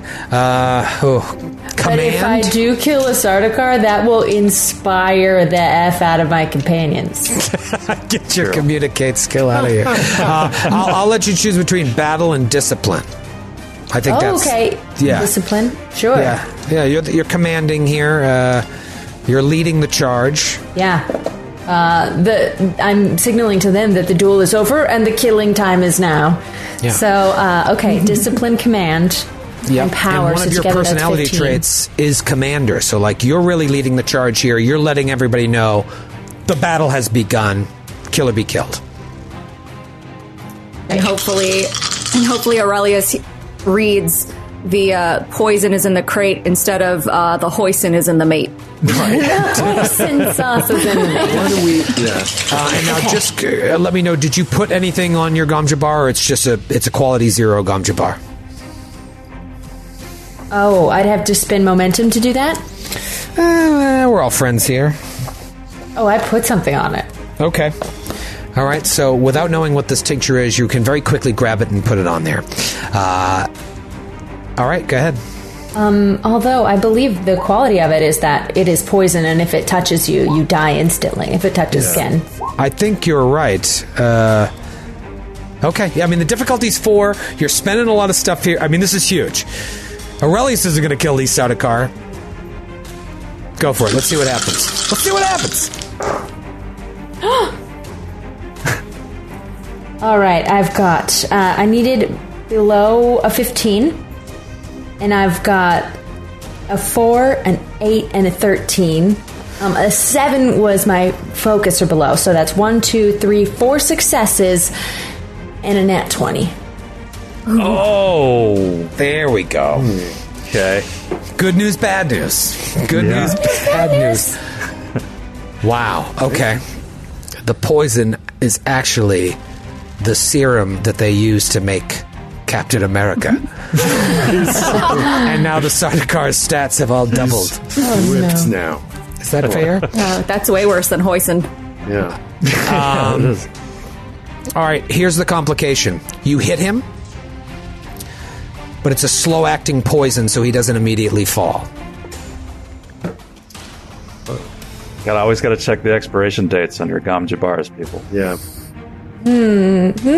I guess a gom jabbar is an auto text kill, that we just saw Elmo give uh, receive is that um, the gom jabbar Yeah. holds instant death. Yeah, it's a fun complication, but it's not really true to the, the Dune universe. Damn it, Becca! You're a good I'm lawyer. sorry, it's your game. you can tell me no. No, I'm gonna do it. Uh, the complication is the cave collapses on Delessa, and she. dies. I will take that if I get to kill this guy. That's more in keeping Just she with gets the lore. bonked by a stalactite. it lands directly on her, Impaled. and uh, a little bit lands on the crate of poison, which then leaks into Explodes. her into her open wounds.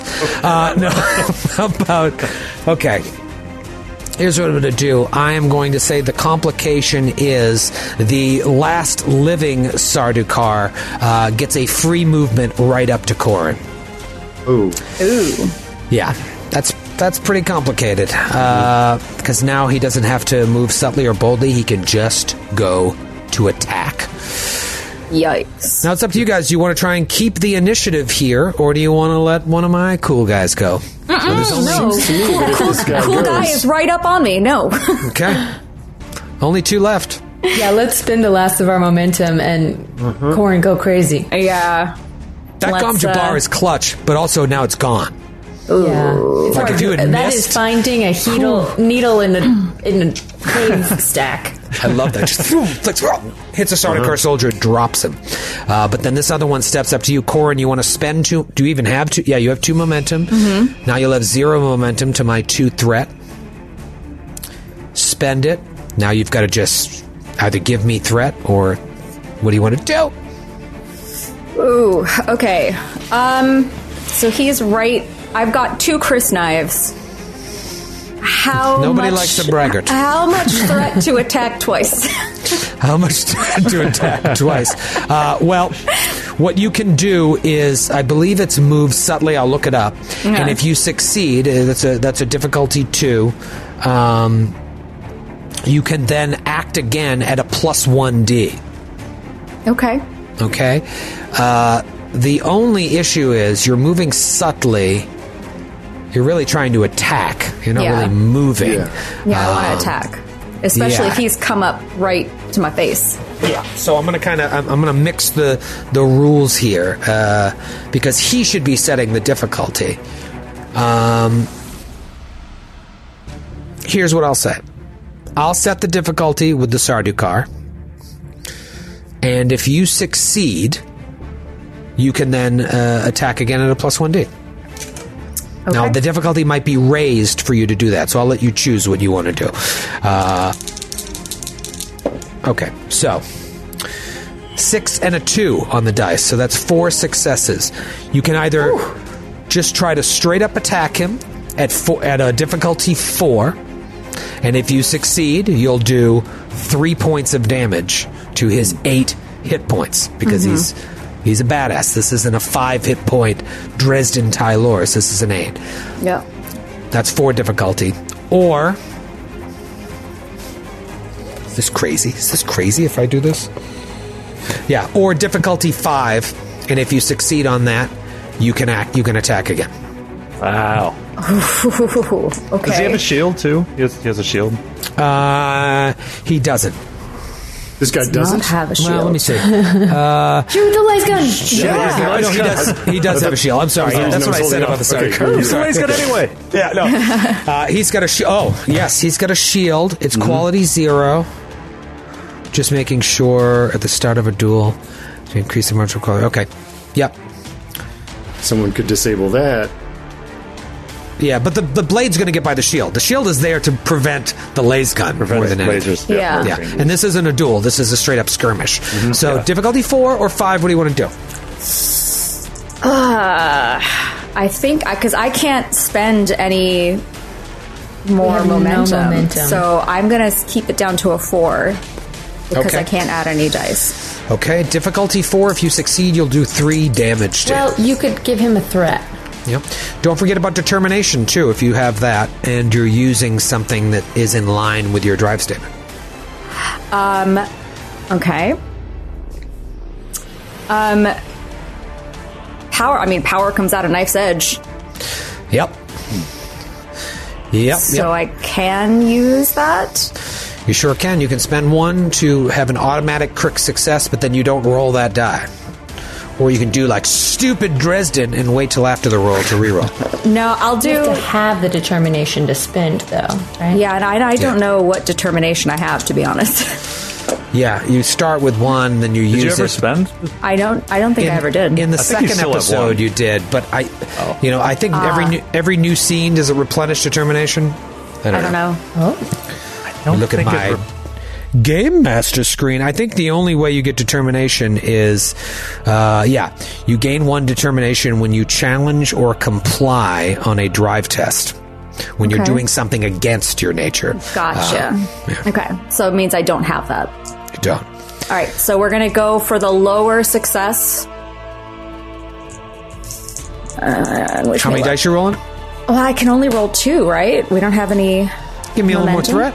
You can give me three threat and have two more dice. Yes. Yes. Or one. Ah, three. To you. What do you guys say? He's going to do nasty things if we put him up to five threat. So we'll do two. No, do one. It's either one or mean? three are your Yeah. options. Let's do one. Okay. Yeah, I got my back against the wall now. I'm gonna get. I'm gonna get dirty. All right, here we go. Oh God, Oh no. I rolled a nine, a three, success. and I rolled a Two nat twenty. Oh, oh man! I, my my dice rolls were so good until they weren't. Okay. Wow. So not only did you fail because that was only three successes, Titus. you got a complication. Yep. We're running out of options. Someone's gonna have to get diarrhea. Have to. Okay. uh, this is this is super mean. The complication is I'm gonna attack twice. Oh no! It's episode five. I'm on vacation after this. No, Again, again, if I die, I get a pre-gen. I'm not rolling up a whole other. I got you. I got you. I got you a pre-gen. Uh, I think you can, that may go for everyone. You kidding me? I'll email Jared after this. He'll have a pre-gen done by midnight and we'll be ready to go. and don't forget, there's all those Fremen that may be your friends. If you survive, you could just, you don't have to change your contacts. You can still be a Fremen. Uh, my name's Sporin. You could have changed the name. Uh, all right, so roll to set the difficulty here for my Sardaukar that's going to attack you twice. It would be two sets of difficulty here. So you're going to roll just like you were trying to attack me, and that's going to set the difficulty. I rolled two d20s. Two d20s, uh, and you're using uh, battle and power. Yeah. Okay. Anything eight or under is going to count as two successes. I rolled a 13 and a 15. So that's two, right? Both are your your target was sixteen. All right, so my difficulty is two. How many threat do I have?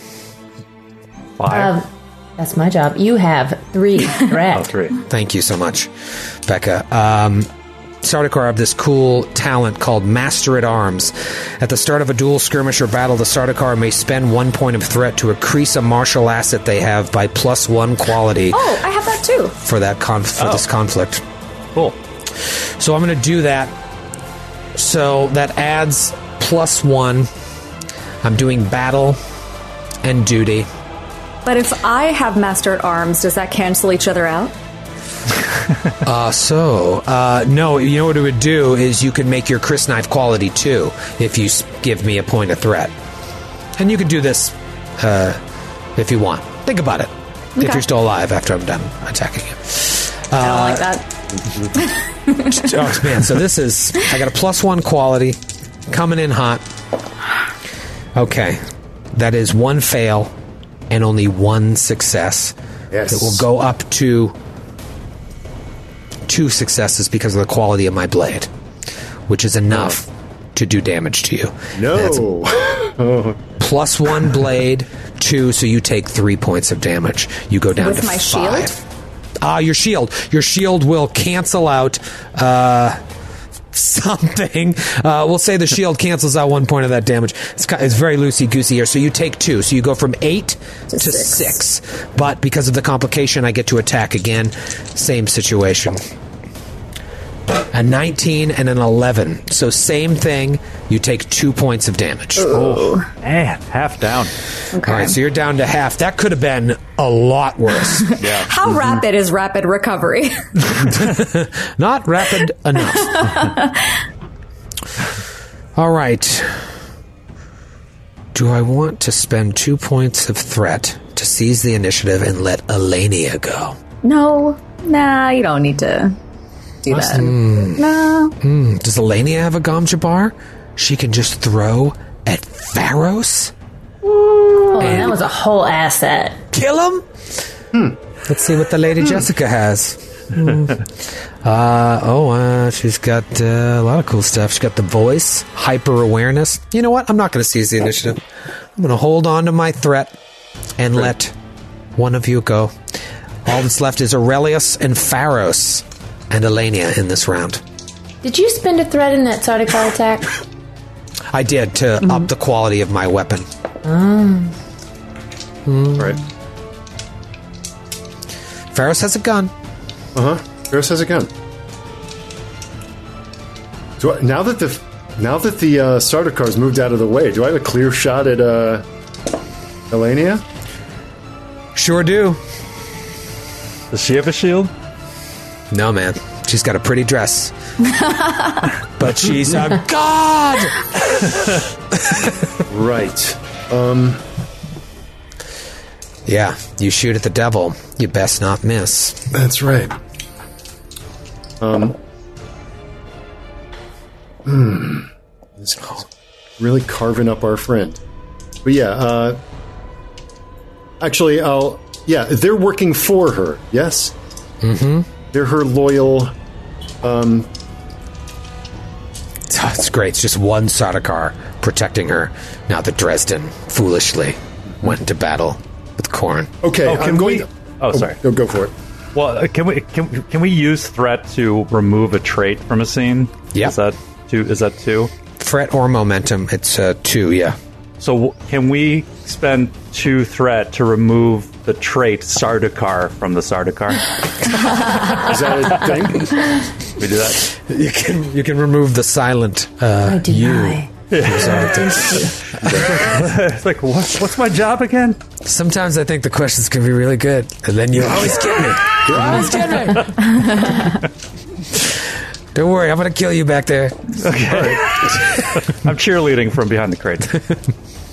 Uh, okay, um, A crate of poison? Pharos uh, shouts out, "Not another move!" As he kind of raises the the the laser gun so that all can see that it's pointed at Elenia. Um, it seems to me that your your husband, who you've taken such great pains to resurrect, making yourself a hero, now unfortunately is bleeding to death on the floor of a cave. And I should hope. And tell me when you need me to roll. I should hope, as his face changes, that perhaps we can have a more amenable conversation if we all understand that there are things that we can offer to one another.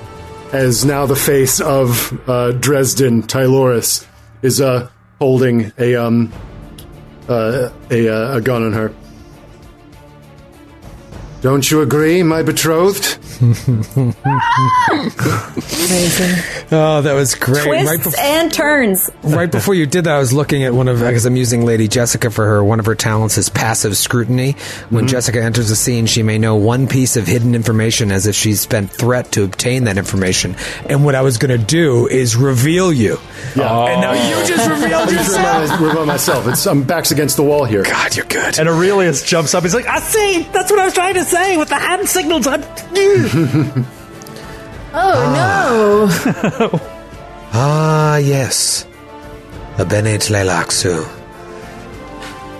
Your kind has been most helpful to me over the years, and I agree that you can continue to be helpful. But only you. Remove Delessa and the Fremen, and join me. Or take arms against me and die. She uses the voice. Flavor voice. Echoes in your head. And this and a lot really comes down to this. How loyal is Pharos really? This is my question. Mm-hmm. It's my question. Here it is. How loyal is he loyal to the Tleilaxu? To Delessa? I look over my shoulder at him questioningly. He's got a gun pointed just past you. Mm-hmm. Or on you. I flash back through all of the fun times we had, eating ice cream, skipping through the palace, uh, spying on Aurelius. He's at the Baby takes the moon and trade.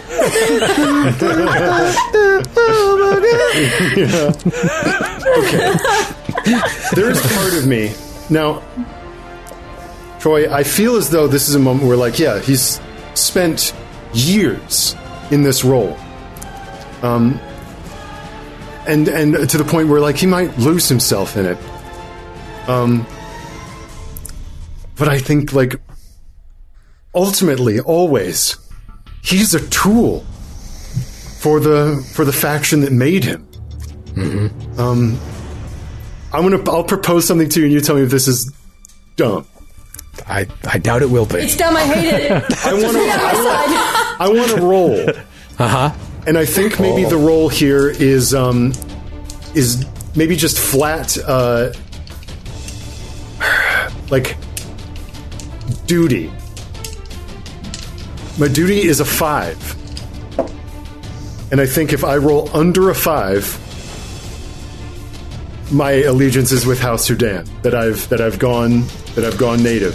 But there's a much greater possibility that I'm uh, that my conditioning takes over. The way these things work is I'm a, I'm like a human time bomb.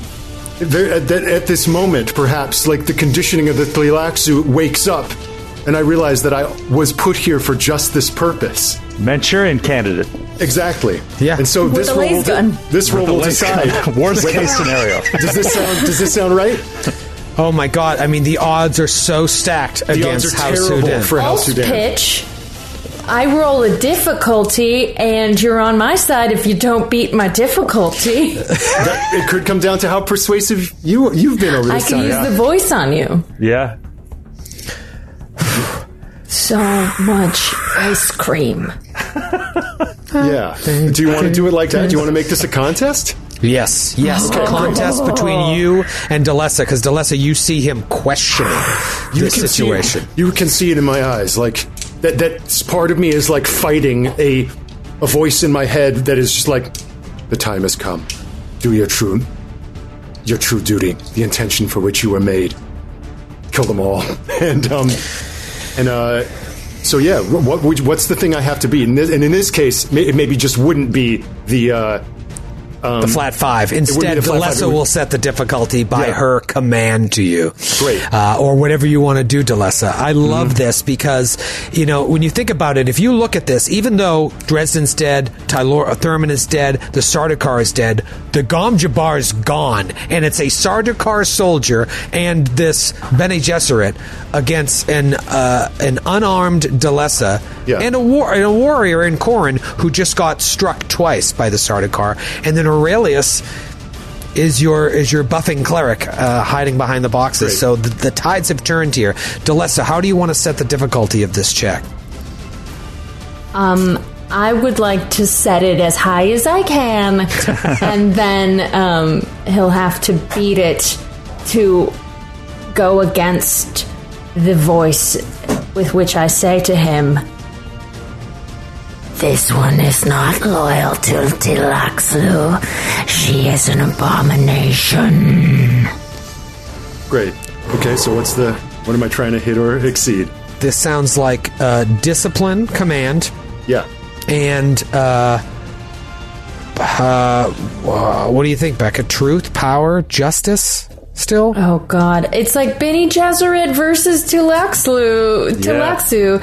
So I think my power is Bene Gesserit related. I would say that. Okay. All right. So you got to, you're aiming for a 15 here. Anything under seven uh, is a crit, but then you use the voice as well, which allows you to add one, two, or three points of threat uh, to up the difficulty for uh, Ross. Yeah. And you know what? You can roll first to see what you get, and then decide how much threat you want to spend to make it even harder uh, for Ross. For Pharos. okay. So roll uh, under 15. Anything under seven counts as two successes. So I'm rolling two first. PvP. PvP. A four and a twelve. So that's three successes so far. All right, so that's a difficulty three. You can make that four, five, or six, depending on how much threat you want to give. With the power of the voice. Well, is he allowed to, to give threat too? in this case, Troy, would I to bump up my roll spend threat? Yes. Oh, I yeah, because you're on his side. You're on Troy's side now. Mm-hmm. I will loan Pharos threat. Yeah, I'll be. I'll spend it for Ross to try Okay, and turn it. well it. then here's the thing. Because I get a better deal of one for one you sure do. uh, versus the escalating cost, then I'll spend three. And Okay. that's going to make it a difficulty six. and then what? How much threat do I have left? Any? You have five. Five left? Yeah. Oh wow. Okay. Had you had to, you gave him three. Yeah. All right, Ross. Let's have some fun here. Difficulty six. So okay, duty was the uh, was the um, drive I chose. Skill, um,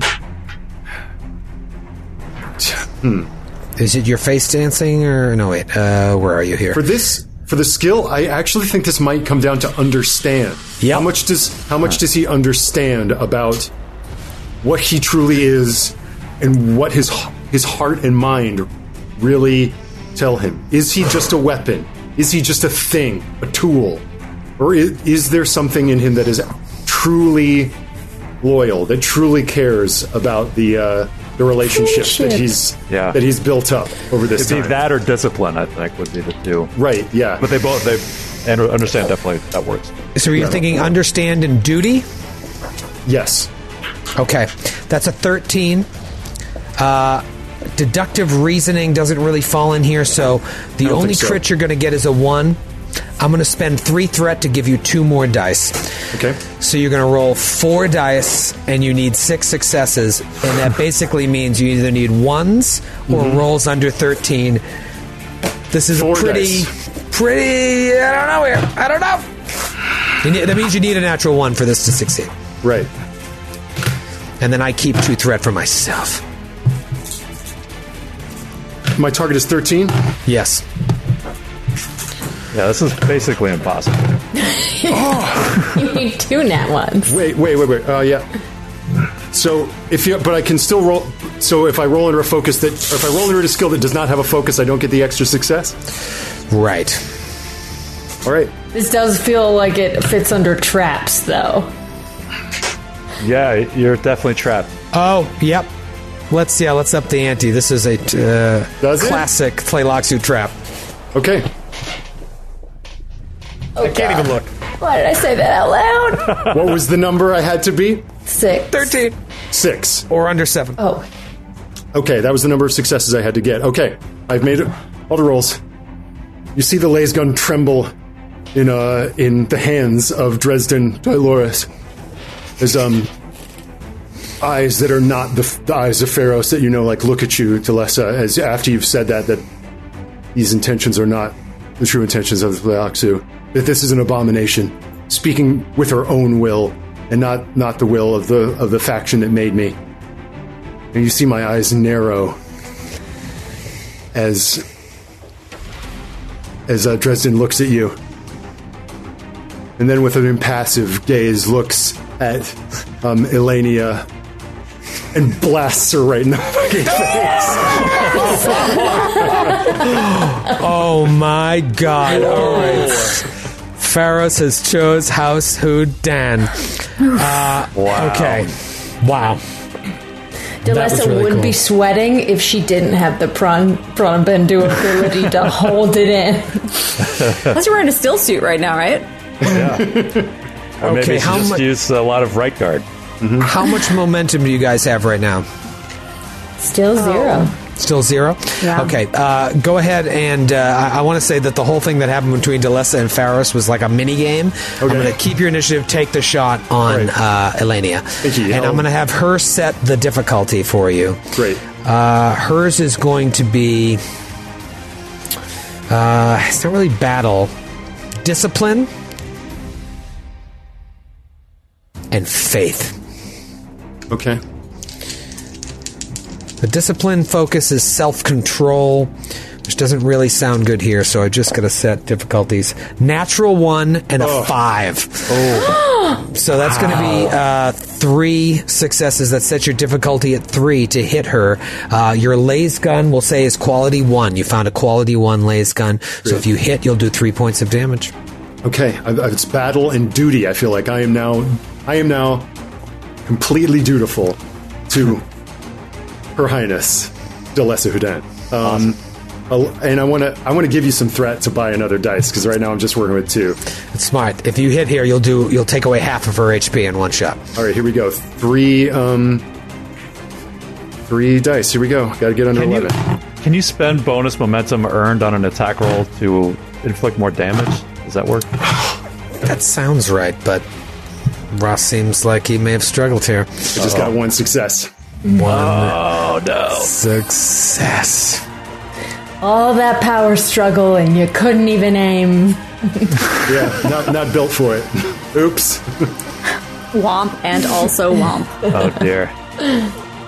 Okay. Let's have some fun. It's her turn. Oh no. She. Just because I think this is interesting story wise, she uses the voice on Aurelius. Hmm. Oh no! And what she's going to say is kill the Tleilaxu. so let's work out how this is going to go down. Okay. I wish I had some popcorn. I'd be stress eating right now. So I uh, spend up three points. of. It's a communicate test. I can get automatic successes uh, to try and force you to do this. Communicate is uh, six for her. And I think it is. Uh, I'm going to stick with faith. So, trying to think what are the best the best way that this works. I can spend up to three points of threat to buy automatic successes on a communicate test. Um, and how many points of threat do I have left? Three. Three. All right. I'm going to spend them all to set the difficulty at three for you to resist this voice. Okay. And if you fail, the com- the result will be on your turn, which is the last turn of the round here. You have to move to attack Pharos with your shaky sword, Okay. and it's Either because way, you think that he's he's you're fine either way. Just, just letting you know. Never know. Nat one. So what do you want to roll here, Skid, to try and Okay, resist? I'll roll power? discipline and duty. Okay. So, and I don't have a focus, so that is uh, just 13 or lower. 13 or lower, uh, but you need three successes. So, do you want to give me some threat? Yeah, I gotta, I gotta give you a point of threat to get at least one more die. So. I'll take it. Uh, that's two successes and a nat 20. Oh my gracious. Man, you are red hot with those nat 20s. Yeah. All right. Wrong So she commands you, and something in your mind tells you that what you knew all along, the minute you saw him when he was climbing up that rock, change. This guy's bad news. So the complication is you can move for free right up to Pharos, and now it's your turn to attack him with this sword. Okay, okay. Uh, so Pharos, you'll set the difficulty here uh, because you turn around and you see Aurelius uh, coming at you. So uh, battle. Yeah, battle and You could also, I would argue, understand like what is happening here. yeah, I would. I, I will. I will go with understand to try to feint and uh and uh yeah. Let's go. Do let's you go. faith? Let's go. justice? Just, justice. Okay. All right, that's going to be an 11. Got to roll under uh, anything under 11 here. I got. I got rolled two eights, so that's two successes. All right, Skid. So you are attacking him with a difficulty two. If you hit, you will do three points of damage to Pharos. okay, so I'm gonna do battle and power. So, Okay. And Are you or better. saying the swords we found are level one? Yeah, everything, every weapon you found was of quality one. Wow. So, I mean, it's gonna. You're doing? What battle and Battle and and power. battle and power? All right, so it's a ten. Yeah. Uh, and your battle, you don't have a focus in it. Uh, power by hook or by crook. Yeah, but that doesn't matter. Yeah. It doesn't matter. All right. Um, if you anything under ten, you need two successes. If you do, Pharos gets hit. Okay. I rolled a natural one Two successes. Nope. and a natural twenty. Oh my Wow. god. All right. So the complication is Foundry. the Like, complication is I'm don't gonna, my complication is I'm going to turn that twenty into another success. You hit Pharos and do three points of damage. Okay. Okay. Okay. So I'm down. Three points, you say? Yep. So now you're down to uh, four, uh, as it were. Uh, so it is a new round, and perhaps the last round. You guys can go. There are two enemies left, or three if you count Aurelius. Who wants to go first?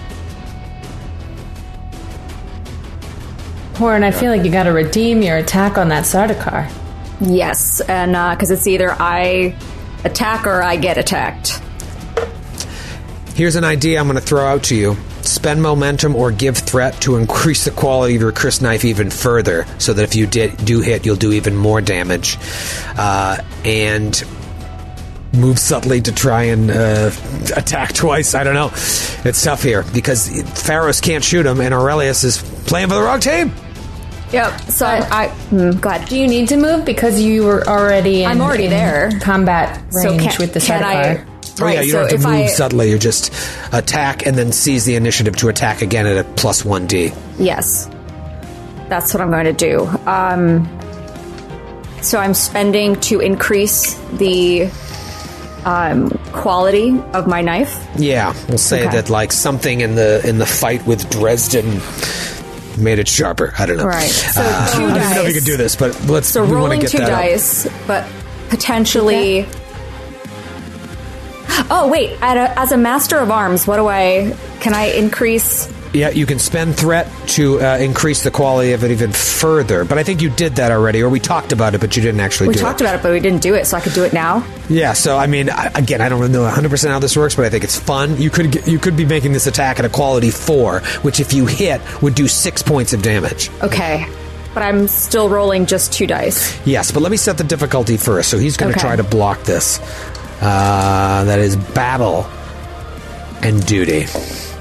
Oh no! Uh, two successes. I rolled a 13 and a 12, which are both under 16, uh, but not under the eight necessary to make that multiple successes. So two successes Okay.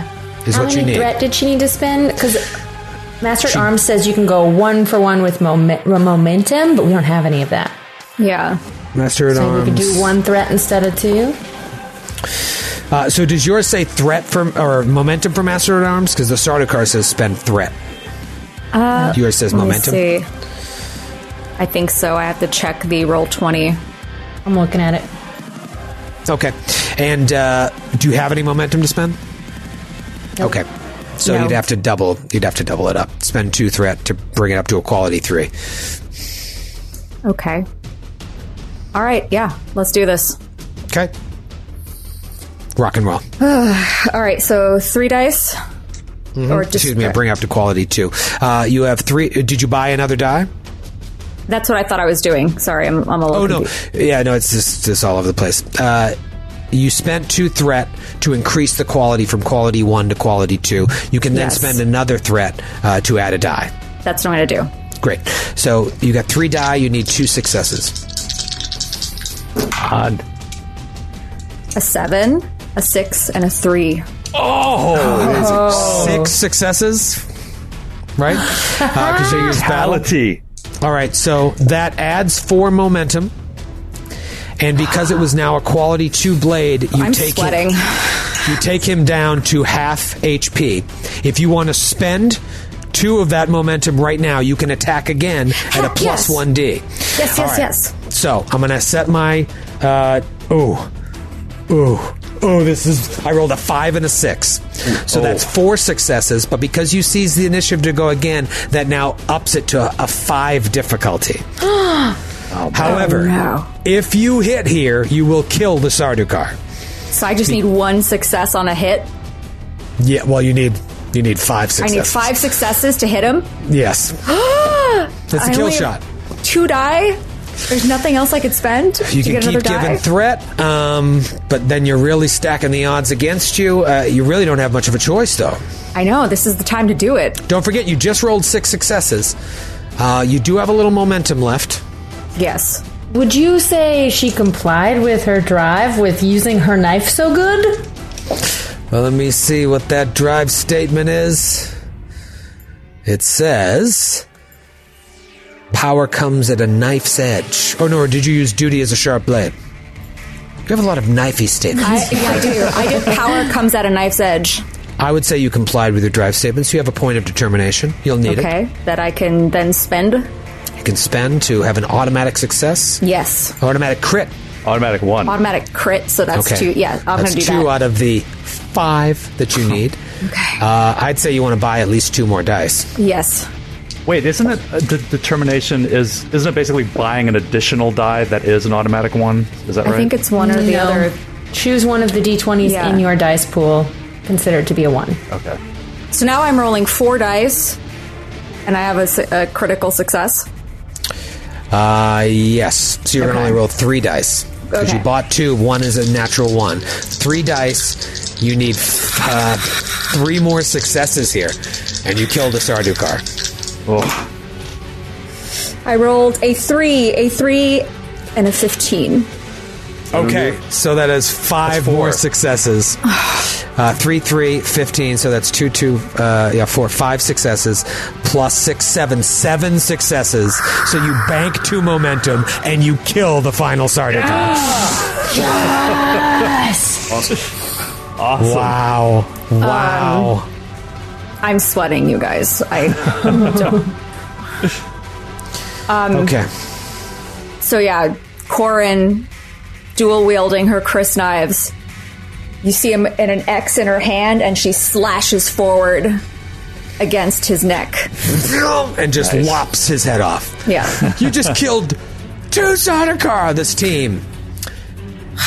But now it's down to Elenia Houdin. Who knows what her name is now? She's so hidden deep in the web that she's been weaving ever since she was a child. This is going to be nasty. Can I appeal to her reason? Oh, we went twice. Never mind. Let me ask you this How much threat do I have?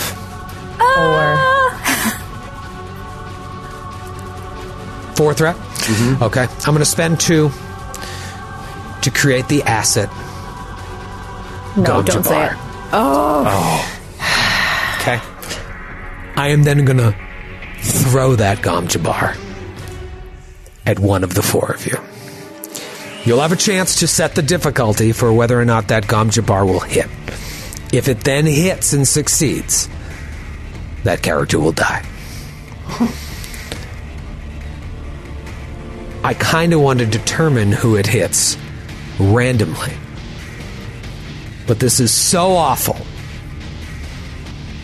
I'm going to let Duchess Delessa Houdin randomly determine who gets hit. Oh no. Becca, you are one on a Heavy D. is the head that wears the crown. Becca, you're a one on a D4. Corin, your right hand woman, is a two. Pharos is a three. And Aurelius is a four.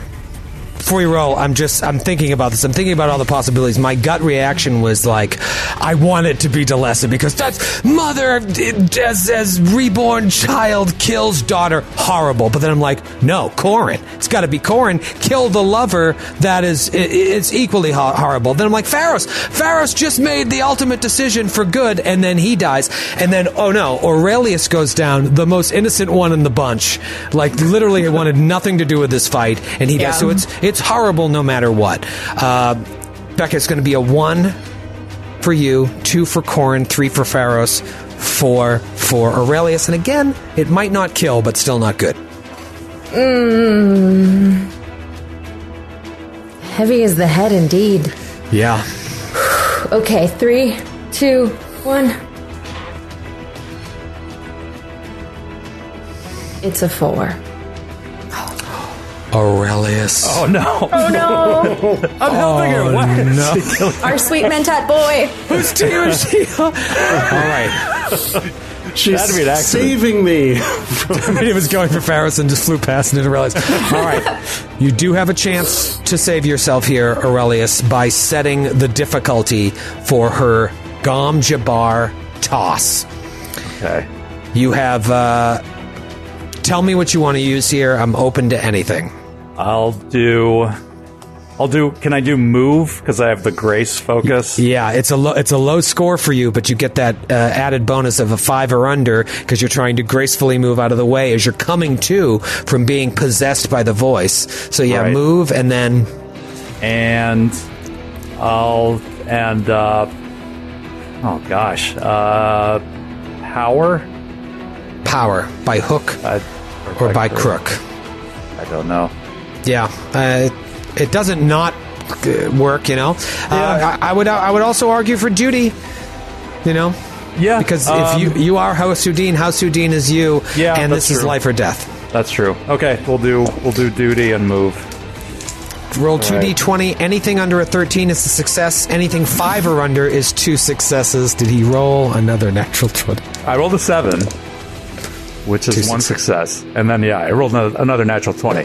That's a lot, Okay. Ghost Founder. You guys, you, I love it. All right, you so the difficulty is one, one.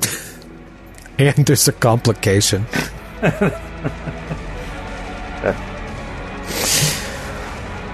Dice in general just hate you, Skid. I'm so sorry. So many natural 20 and so many other oppor- uh, occasions when this would be amazing. Today, not so much. All right. She is going to use move. The focus is body control. I'm going to say that. That's good. Uh, and I'm going to actually switch to justice here Okay. because she has some warped sense of justice for the universe. to kill the most innocent. Well, you're all innocent, I guess, uh, but the literally the the most defenseless person here. This is. Uh, I'm not even going to talk about the complication yet because I'm so sick to my stomach that this is happening. Justice six, move seven, 13 or under, two dice. I'm just going to let the dice Nat fly. 20, not 20, not 20. So it was move 7 and justice six. So that's 13.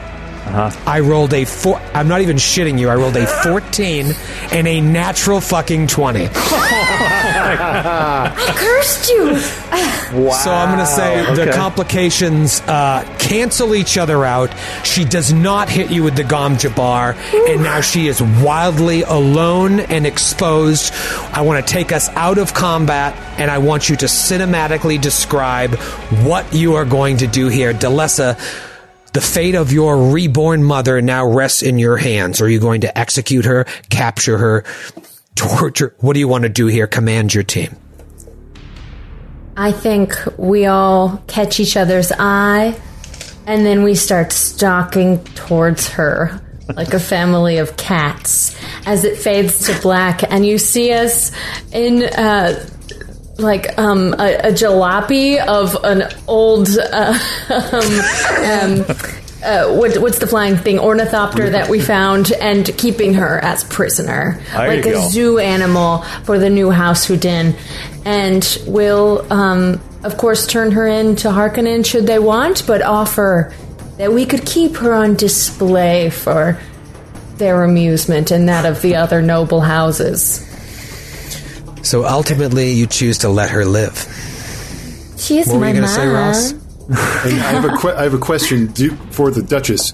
Do you take Pharos's bargain of saving the life of Dresden Tyloris by returning from the desert, having found him?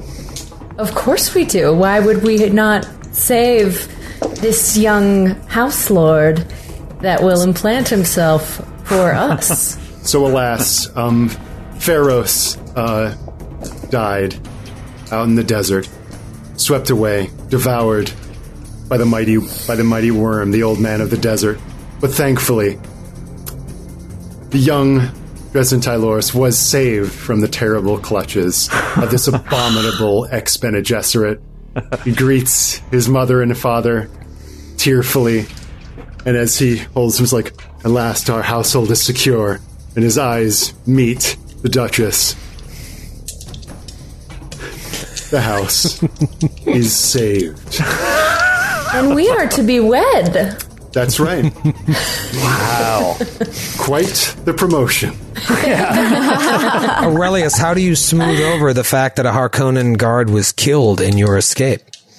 Uh, I go through. I, I find some some uh, technicality in Arrakeen law uh, that uh, allows a, a guard, uh, a- anyone in the service of a house, uh, to be murdered by anyone else if they wear their shoes wrong or something. so you find some loophole uh, Find a that loophole. explains away what happened. Uh, and Corin, uh, your your Duchess, uh, your lover, is now to be wed to Pharos. Little salty, but it's for the best.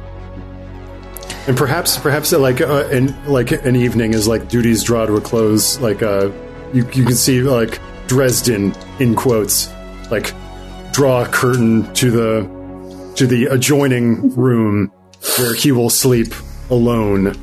Yeah, I'm like, I'll take it from here. Exactly.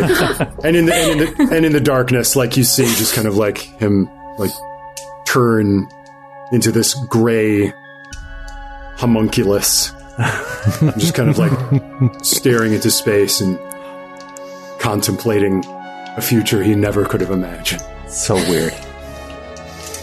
Wow. and so we wrap up our story. Uh, let's say we wrap up back at the Opera House. It's another opening night, and the uh, crowds are rolling in to check out uh, yet another one of House Houdin's um, shows. Maybe they've convinced uh, Tyloris that uh, we should keep our, our names separate. Who knows? Or maybe it's now the House. Ty- hey, no, that's what it is. It's the House Tyloris Opera House now. Uh, and you know what you said. You improvised this in in the first episode, Ross. You were like, uh, "It's the story. The story ends with the hero coming back to life." Do you remember you said that? Oh, wow. Yeah. Incredible. You thought he was dead. Yeah, and the whole time I knew I wanted Dresden to it to be a fake out, and so that's what happened. So now maybe this show that you put on is a dramatic retelling of uh, your uh, exploits here, but everything is vague, you know, vague and, and shrouded in and- metaphor, uh, so you don't quite know what's going on. And, and the Duke and Duchess Tyloris are are watching uh, as Pharos, as Dresden sits uh, hand in hand with Delessa, all for show, and Aurelius uh, and Corin are there watching. Um, and the show ends, and the lights go dark. And we will pick it up here sometime in the future. Thank you guys, uh, Ross Bryant, Becca you, Scott, Troy. Skidmar, Noura Ibrahim. You, you guys are such a, a joy to play with. I, I really, truly feel blessed every time I get the chance to play uh, with all of you, and uh, I will, I will miss this. I will legit, legit, as much as much hard work as this was. I'll legitimately uh, miss playing with this group. Let's do it again sometime. We'll miss you, Troy. Please, please. Great stuff. All right. Thank you. You're somebody else's problem now. I won't see you next week, but be sure to tune in for episode six of Inherit the Sand, where everything is about to change. Good night, everybody.